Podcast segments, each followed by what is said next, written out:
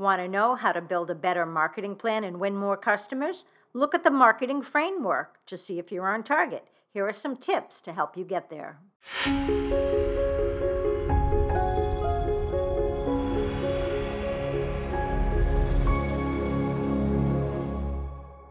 Hi, I'm Robin Samora with the Fast Marketing Minute. I'm your marketing and PR expert, here to help you grow your business and brand. Let's talk about what it takes to improve your marketing plan framework. First, market research is more important than ever. Research counts whether you do it yourself or outsource the task. Without it, you're throwing darts at a wall. Think of it as a deep dive in your brand and your competition. It gives you insights that may be surprising. Second, study the competition. Invest time to research the competition from every viewpoint.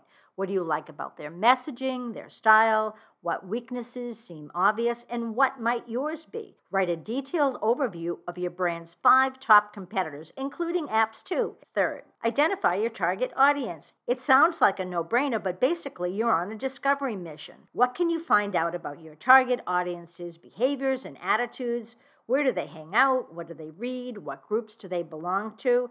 Don't waste money or time on ineffective targeting. Next up is to develop a marketing plan time frame. Timing is always a challenge, and execution requires careful scheduling and delegation of task assignments, and always attention to details to hit key deadlines. And lastly, follow your mission statement. A mission statement crystallizes the purpose and motive and vision for what your brand or company stands for and it gives customers an opportunity to understand who you are, what you do, and how you can help them. I'm Robin Samora with a Fast Marketing Minute. I'm a small business marketing consultant in Boston. If you're wondering what a marketing and PR plan plus training can do for your business, visit me at robinsamora.com, then schedule a call. Talk soon.